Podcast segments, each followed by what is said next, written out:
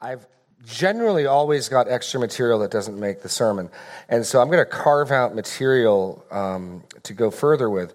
So we're going to try to focus on questions that deal with either what we've taught this morning or taught in recent weeks. And I may say, hey, we'll deal with that afterwards. Come talk to me, just as an attempt to bring in some focus because we've, we've gone far and broad. Um, so anyway, but I do, it is very important to me, um, very important to me that we have an opportunity for cross examination, um, to hold me accountable and that ultimately the goal of, of preaching and teaching is, is your understanding. And so if you have questions, either in your understanding or in what I've said or the rightness of what I've said, there needs to be a forum for that exchange, and that's what this is. So I will always make priority for that.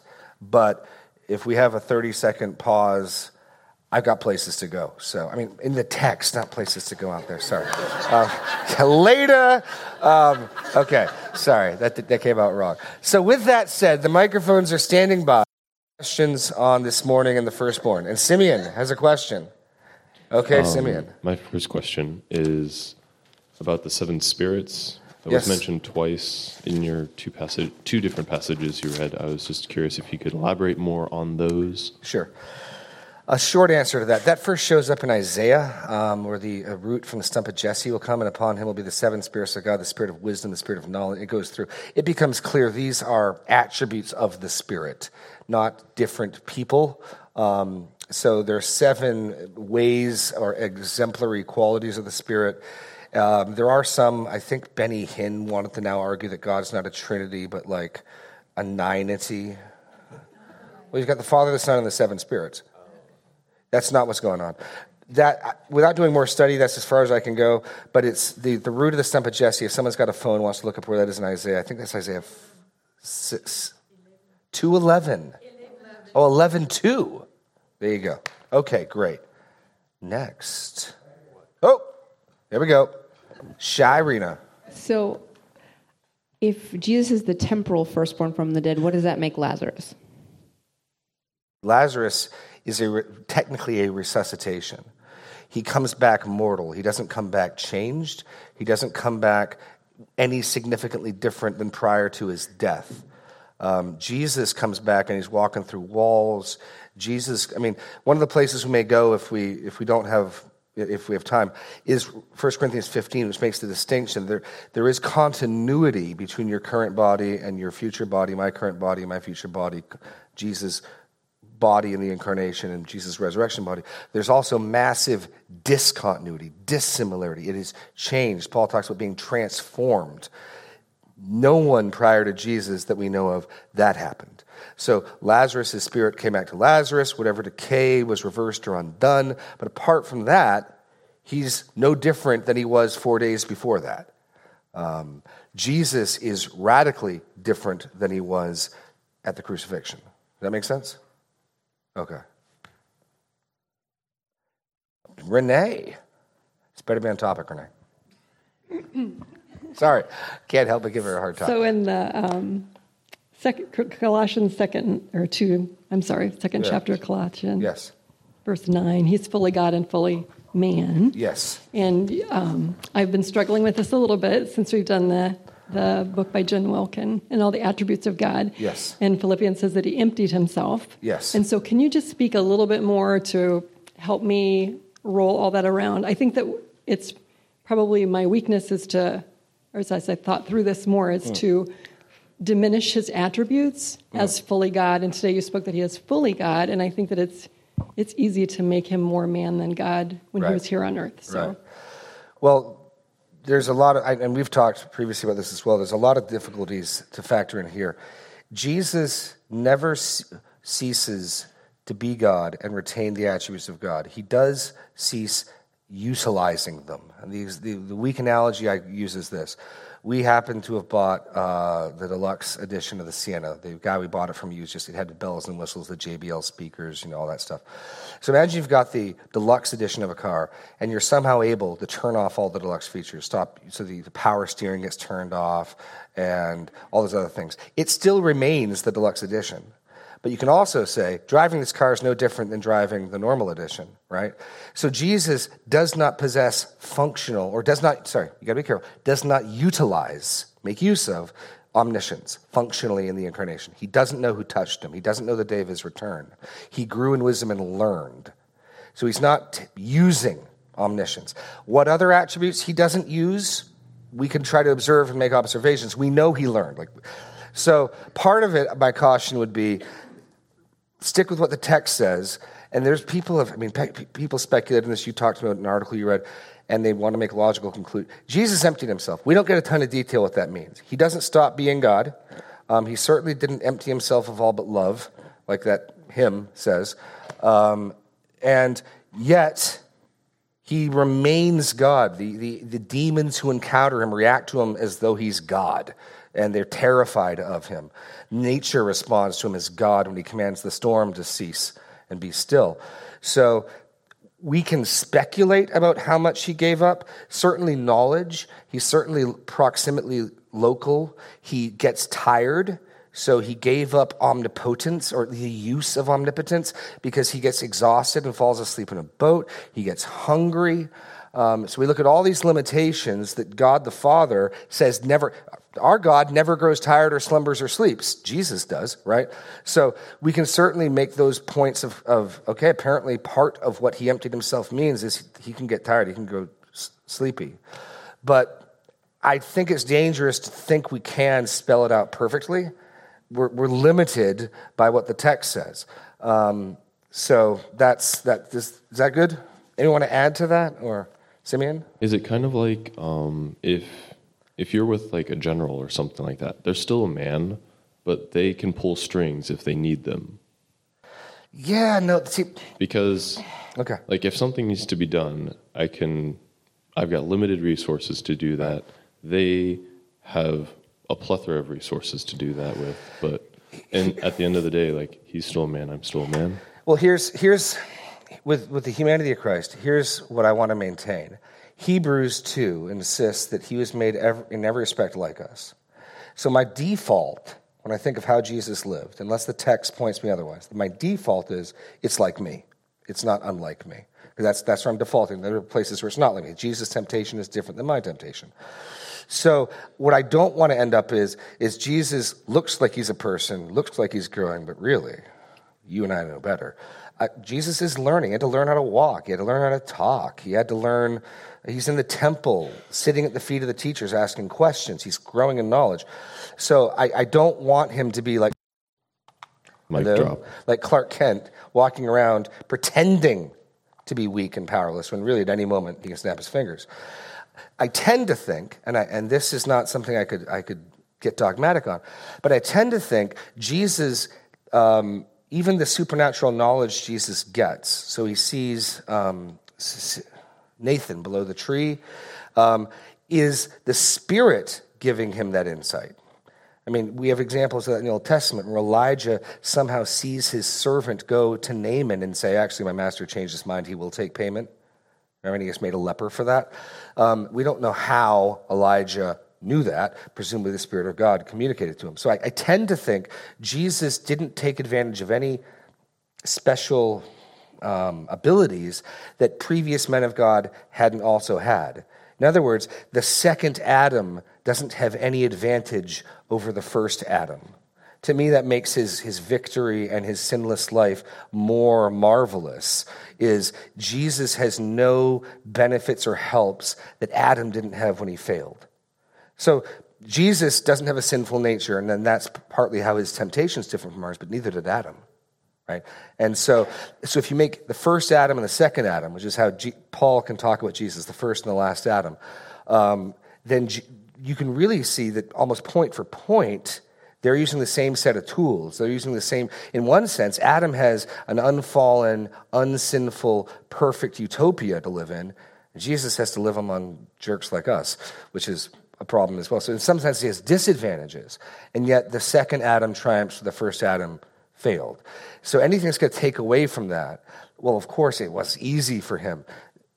Even Luke's emphasis on his need to pray. So Jesus knows what's coming, and he makes time to get away. He needs to do this if he's going to be faithful.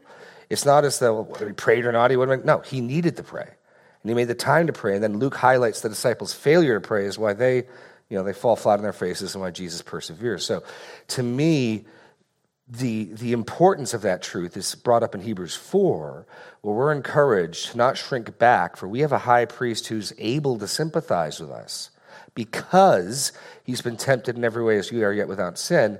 Therefore, let us boldly approach the throne of grace to find help and grace in time of need. So, precisely when I need to come to the throne of grace, I need help, right? I'm struggling, my attitude's bad, I'm in sin. The truth that's supposed to urge me on to the throne is the belief that Jesus, in many ways, knows exactly what I'm going through. So the more dissimilar he is to me, the more you erode that important truth. So wherever Jesus can be seen without compromising his deity or compromising his righteousness to be like me.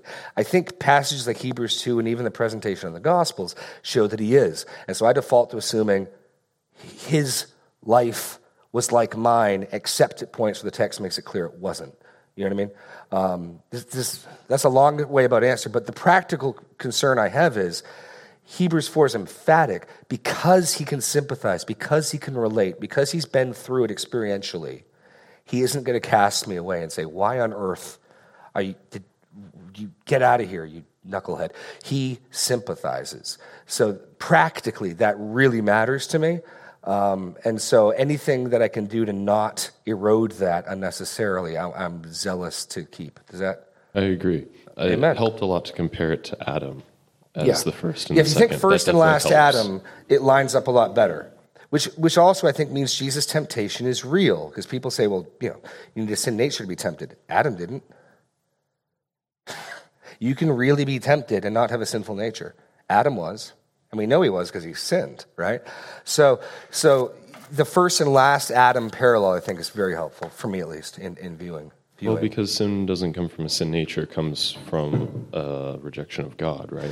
But once we become sinners, our hearts are like a fountain just coming up with sinful ideas, you know.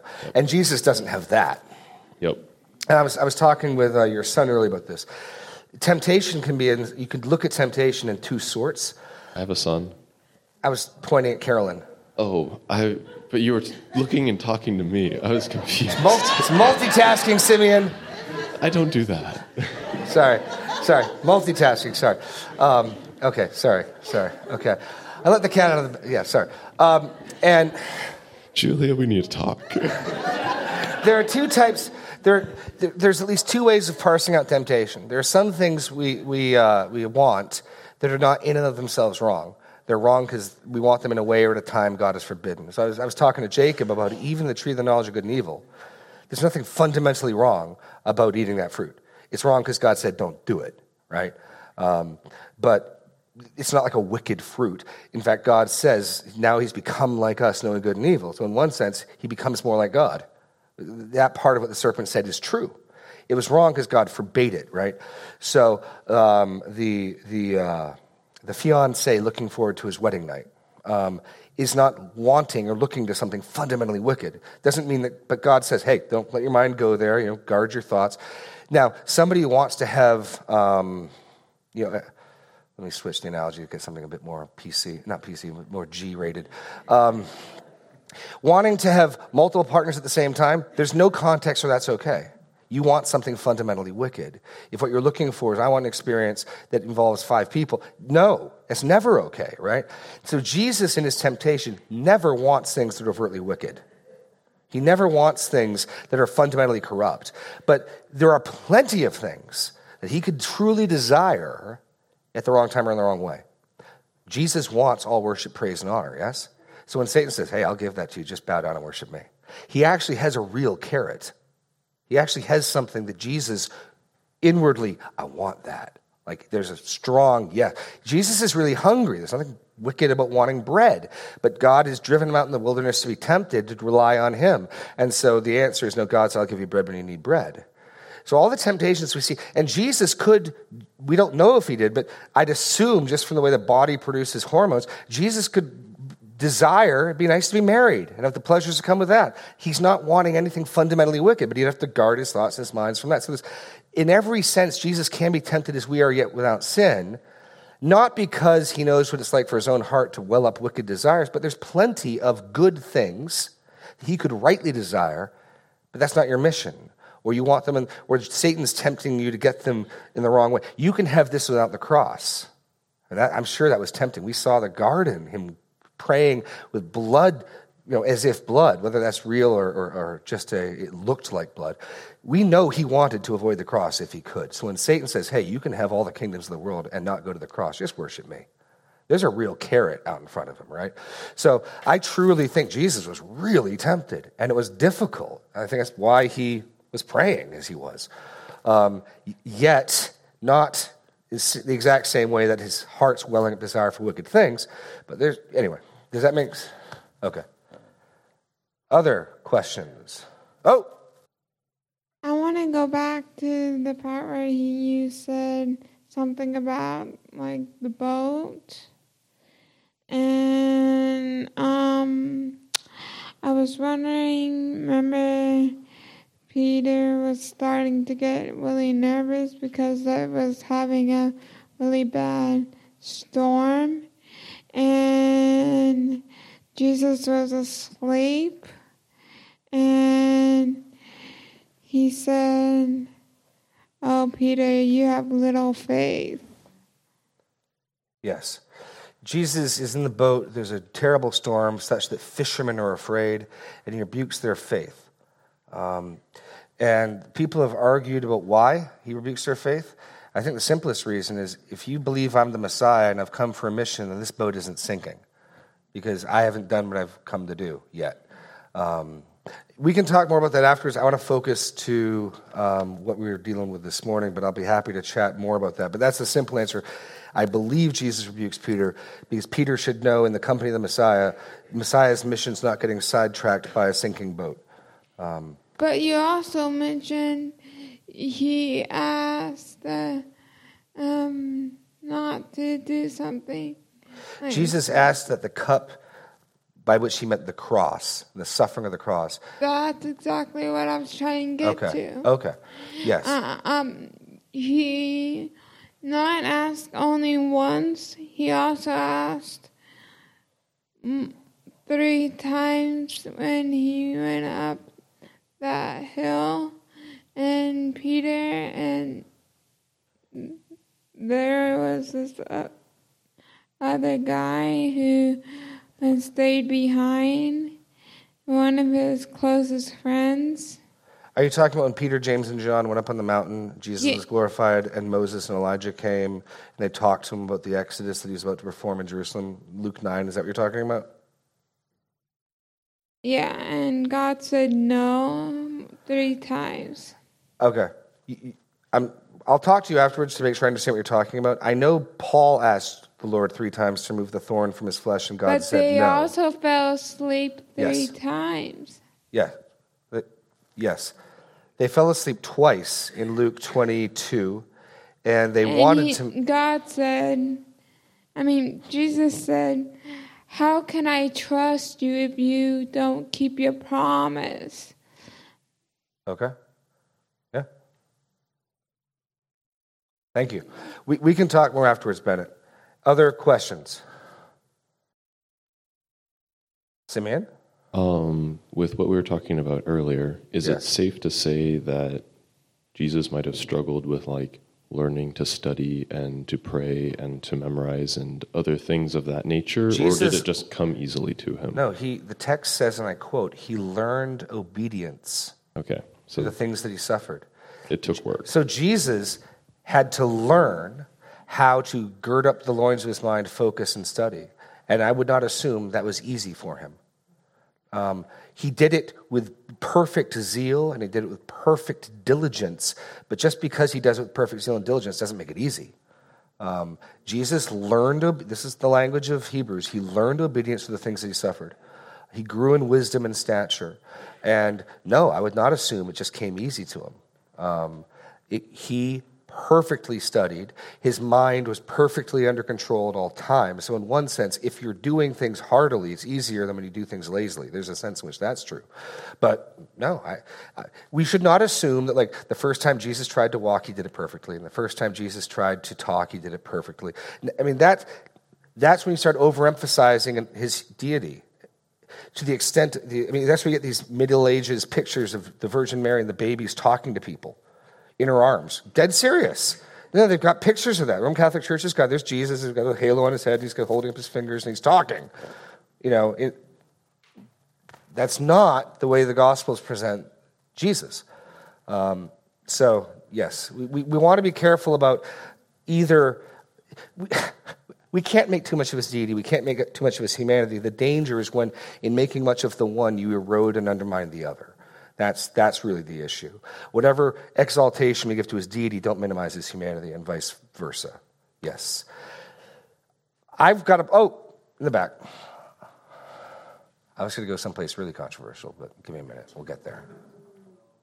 A question. Yes. Uh, in the Bible, there's a lot of places where the second born is honored, like Jacob, um, and then Jesus is the sec- kind of the second Adam. Um, this is kind of a tangent to that. Uh, king David is the shepherd king, and a picture of Christ coming. Uh, could you say that Saul was kind of like the first Adam, and David would be like the second Adam? I, I get really uncomfortable or is um, that too much of a stretch? with typology. I mean, I, I get really uncomfortable with typology. Um, certainly, I see similarities, right? And even with like David's life, we see all sorts of similar events. So David's anointed king, but he isn't in fact ruling as king Right. for years while the dethroned usurper is running around. Jesus is waiting for his enemies to be made a footstool. That lines up perfectly with Psalm 110. But even that, I don't want to say is typology, t- typology, or um, I don't want to start allegorizing everything. Just because something looks like something doesn't mean it was set up to be like that. So there's a sense in which there's a similarity there, yes. Well, whether I or not guess- that's an intentional authorial intention similarity or whether that's just we look at it and say, hey, these things are similar, I don't know. Okay, well, just it just makes me wonder why God had Saul first, knowing that he would fall, and then Well, I think the reason we were, I was actually just talking about this on, on Friday night with the Hoppers. Um, picking Saul from the tribe of Benjamin should have been an up and out war, identification that something was wrong. Jacob, we're going to look at this next week, but Jacob um, prophesying over his sons clearly declares the scepter shall not depart from Judah until he who comes to whom tribute belongs. So, when and the book of Deuteronomy says you can have a king, and when you have a king, he has to have his own handwritten copy of the law. But it wasn't their desire for a king that was wicked. It was their reason. We want a king like all the other nations. We want to be just like everybody else. And so God tells Samuel, they've not rejected you, but me as king. And then he picks them the king they deserve. So right out of the gate, they should be aware something's wrong because Saul is from the tribe of Benjamin, not Judah. Maybe, maybe it was an opportunity for them to go, whoa, whoa, we're sorry. We did this the wrong way. We're sorry. But I think the reason they get Saul is as a punishment. You want a king, huh? Okay, here's a king. He's really tall. He's handsome. He'll do great. You know, no, I think that's it's kind of like the Romans one, God giving us over to what we want. You know, it's like the parent who catches their kid smoking, you know, locking them in the closet, saying you can't come out till you finish the pack. You know, see how you like it now, that type of mentality. Okay, sorry. I heard of that's probably an urban legend, but I nope. Okay. Um, so okay. Um, so, okay. But that, that's my that's my off the cuff guess with Saul. There might be more to it. The, the only danger is if you start trying to say it's authorial intent, you can find similarities all over the place with everything. I, mean, I, I got a book that has like 47 points of why Joseph is a f- type of Christ. Like, maybe, but without without um, God telling us that, it, it simply simply becomes wherever you can see a point of similarity.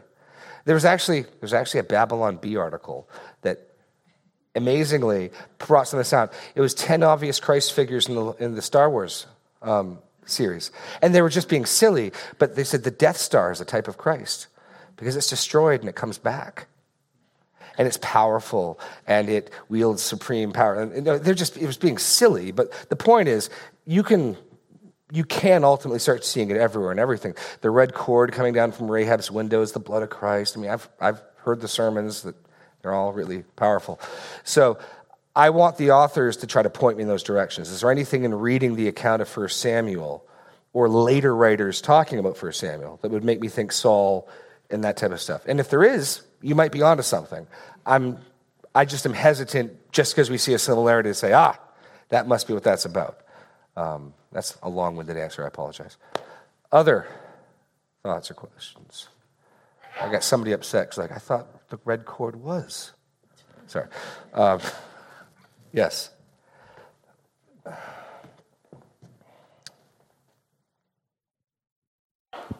All right. Here's what it means about the death of Joseph. So he died began, he was 110 years old in, the, in Egypt in a coffin.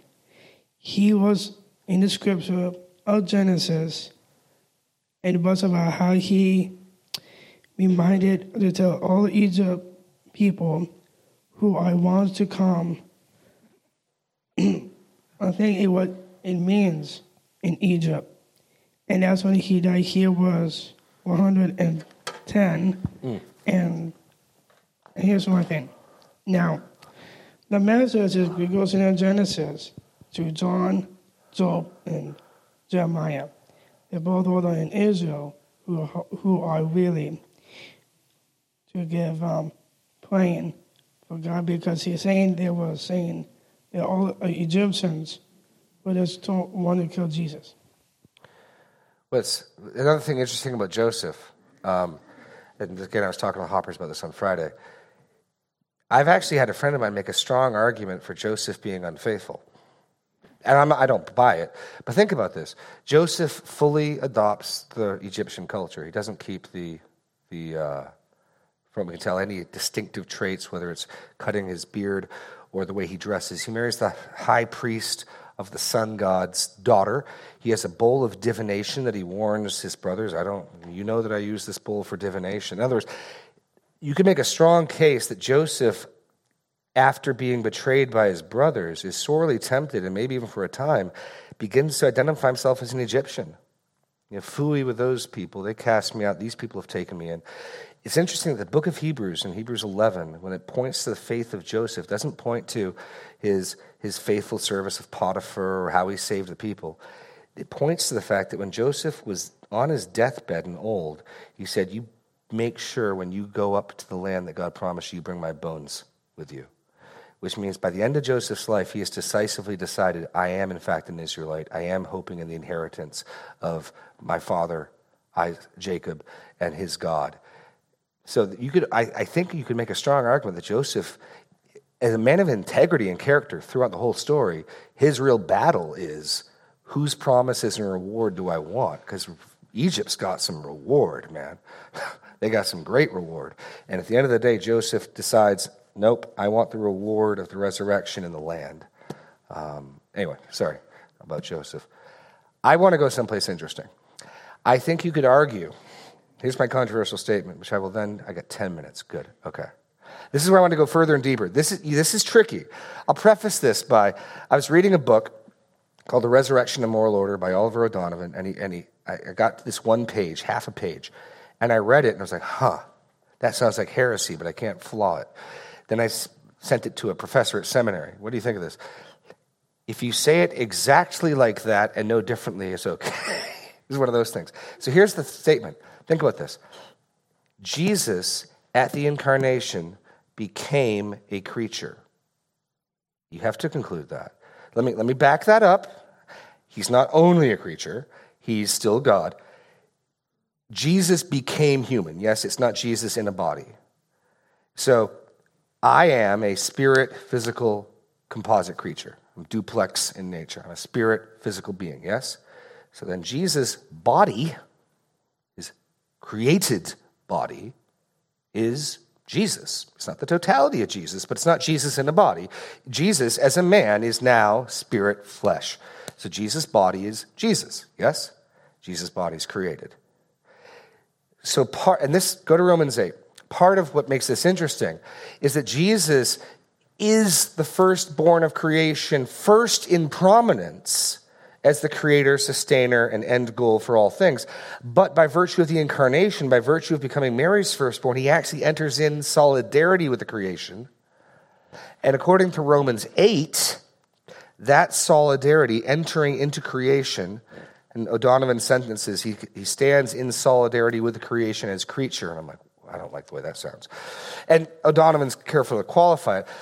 But that is ultimately the basis for God promising and, and, the confidence we have that God will not only redeem our bodies, but as we read in Colossians, all things. He's going to redeem this created order, that, that, that the fallen world around us will be redeemed. So look at, look at Romans 8. And we were here a week or two ago with all the groaning, creation's groaning. So look at this, okay? Verse 20, oh no, let's start at verse 18 of 8. I consider that the sufferings of this present time are not worth comparing with the glory that is revealed in us. For the creation eagerly longs for the revealing of the sons of God. This fallen, broken, dying, sick, decaying world is eagerly longing for our resurrection. That's what he's talking about the revealing of the sons of God. Um, why is the creation awaiting the resurrection of the sons of God? Because when the Lord returns, when the, sec- when the resurrection occurs, this world will be redeemed as well. The creation itself, for the creation waits with eager longing, verse 19, for the revelation of the sons of God. For the creation was not subjected to futility, was, for the creation was subjected to futility, not willingly, but because of him who subjected it, in the hope that the creation itself will be set free from its bondage to corruption and obtain the freedom of the glory of the children of God. For we know the whole creation has been groaning together in the pangs of childbirth until now, and only the creation but we ourselves. So there's this sense in which the creation, Jesus, in, in stepping into the created order, by becoming, in a sense, creature, he's more than creature, but he's a man. He has a body, and that body is part of the created order. Maybe that's another way of saying it. Jesus enters into and permanently becomes part of the created order in so much as Jesus has a body. That is proof that this created order can, Paul's saying, be redeemed. It's not just a spiritual resurrection, it's not just a spiritual salvation, but this world around you will be set right and redeemed. And Jesus' resurrection from the dead not only promises the hope of our resurrection from the dead, but it also promises the hope of the redemption of the entire created order, which, if you go back to Colossians 1, is, I believe, part of what Paul is getting at when he says, um, um, there it is. Verse 19, for in him all the fullness of God was pleased to dwell, and through him to reconcile to himself not all people he has a broader view of Jesus' reconciliation simply than he redeems people. All things, whether on earth or in heaven. So I think Paul has in view there the fact that Christ's resurrection is going to ultimately result in the redemption of all things trees, mountains, clouds, fish, everything that's been subjected to futility. Now, that's much too nuanced to bring into a 20 minute message um, in Sunday morning, but I wanted to make that point. There is a sense in which, even though the title firstborn of creation refers to his preeminence, because of the incarnation, he actually does enter into the creation. And that then, through his being the firstborn from the dead, he's going to ultimately bring all of creation with him into the new life of the resurrection. Okay. Any thoughts on that? Yes, Corey. So prior to his birth as human, was had, there a physical distinction of any kind between him, God? Because everything was created by him yes, through him. Yes. So yes. what was his it's hard to put it in words, but and maybe you can't.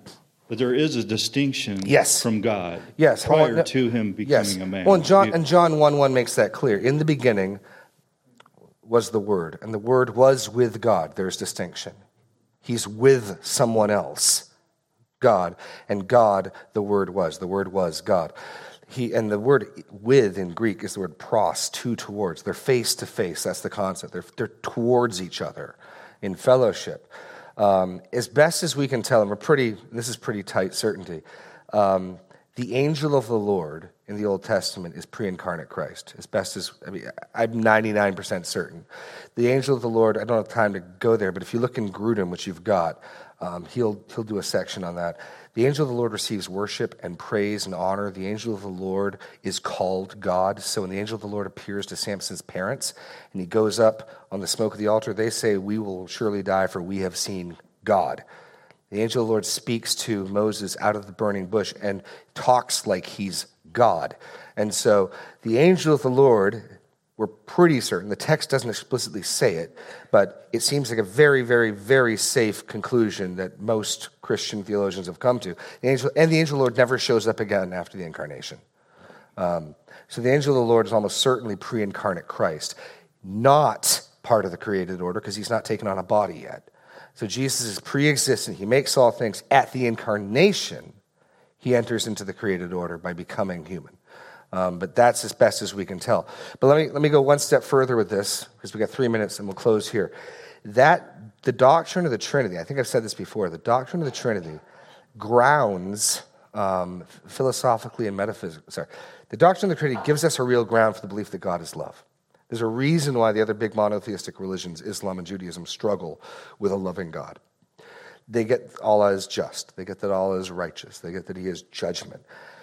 But if God exists solely as one person, it becomes very difficult to see how love is an essential character quality of Him. Because who is He loving before creation? Nobody if you're if you're Islamic or if you are in Judaism, then it's really hard to see how core fundamental identity is love in God when He's existed for eternity and the creator that world has been here for a blink in the eye. Whereas you go to some place like John 17, another place where you can see Christ before. Go, go to John 17. We'll close here. Um, Jesus' prayer in the garden refers to fellowship he had with the Father before the world began. It's one of the few places we get a glimpse into before creation. And there's glory and there's fellowship and there's person. So, so in the Christian understanding, and the New Testament's really making clear the doctrine of the Trinity, God has always been in a loving relationship with the members of the Godhead. So you can then say, it's fundamental, it's, it's core of who God is that He's loving, that He's communicative, that He's self revealing, that he's, that he's interacting, right? So when God shows up in Genesis 1 and talks to somebody, He's not doing something fundamentally new or out of character. There's been a relationship and a fellowship in the Trinity for eternity. John 17, verse 1 When Jesus had spoken these words, he lifted up his eyes to heaven and said, Father, the hour has come. Glorify your Son, the Son may glorify you, since you have given him authority over all flesh to give eternal life to all whom you have given him. And this is eternal life, that they know you, the only true God, and Jesus Christ, whom you have sent. I glorified you on earth, having accomplished the work that you gave me to do. And now, Father, glorify me in your own presence with the glory that I had with you before the world existed. There's a relationship. He's with the Father, sharing in glory, and he's longing for it. So I don't have a ton of ideas what Jesus was up to before the creation, but he is distinct from the Father. He's in fellowship with the Father, and he has glory with the Father. And we are at time, folks. Godspeed. God bless you. And I hope to see you back here this evening for the children's musical program.